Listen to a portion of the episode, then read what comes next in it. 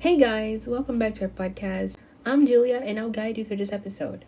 Before we start today's episode, I would like to remind you that this podcast is provided by Easy English in São Caetano do Sul. Oi, pessoal, bem-vindos de volta ao nosso podcast. Eu sou a Júlia e antes de começarmos, eu gostaria de lembrar vocês que esse podcast é feito pela Easy English em São Caetano do Sul. We are specialized in private personalized classes and group classes. You can follow us on Instagram and visit our website for more information on www.easyenglishscs.com.br. Somos especialistas em aulas personalizadas particulares e em grupos. Você pode seguir a gente no Instagram ou acessar nosso site para mais informações em www.easyenglishscs.com.br. Now let's get started. Today we're going to talk about the World Cup. Hoje nós vamos falar sobre a Copa do Mundo. The World Cup is an international competition organized by International Football Federation every four years. The cup started to be held in 1930, with the first competition hosted by Uruguay. The choice of host nations determined in elections by FIFA itself.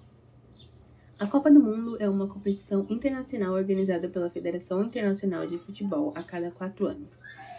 A Copa passou a ser realizada em 1930, com a primeira competição sediada pelo Uruguai. A escolha da nação sede é determinada em eleições feitas pela própria FIFA. The 1932 Summer Olympics, held in Los Angeles, did not plan to include soccer in the program, because the sport was unpopular in the United States. Os Jogos Olímpicos de Verão de 1932, realizados em Los Angeles, não planejavam incluir o futebol como parte do programa, porque o esporte não era popular nos Estados Unidos. The first two World Cup matches took place simultaneously and were won by France and United States. As duas primeiras partidas da Copa do Mundo aconteceram simultaneamente e foram vencidas pela França e pelos Estados Unidos. In 1950, Brazil was chosen to host the World Cup. The Brazilians were enthusiastic and confident in the title. With a great team, Brazil reached the finals against Uruguay. The final, held in the newly built Maracanã, was attended by approximately 200,000 spectators.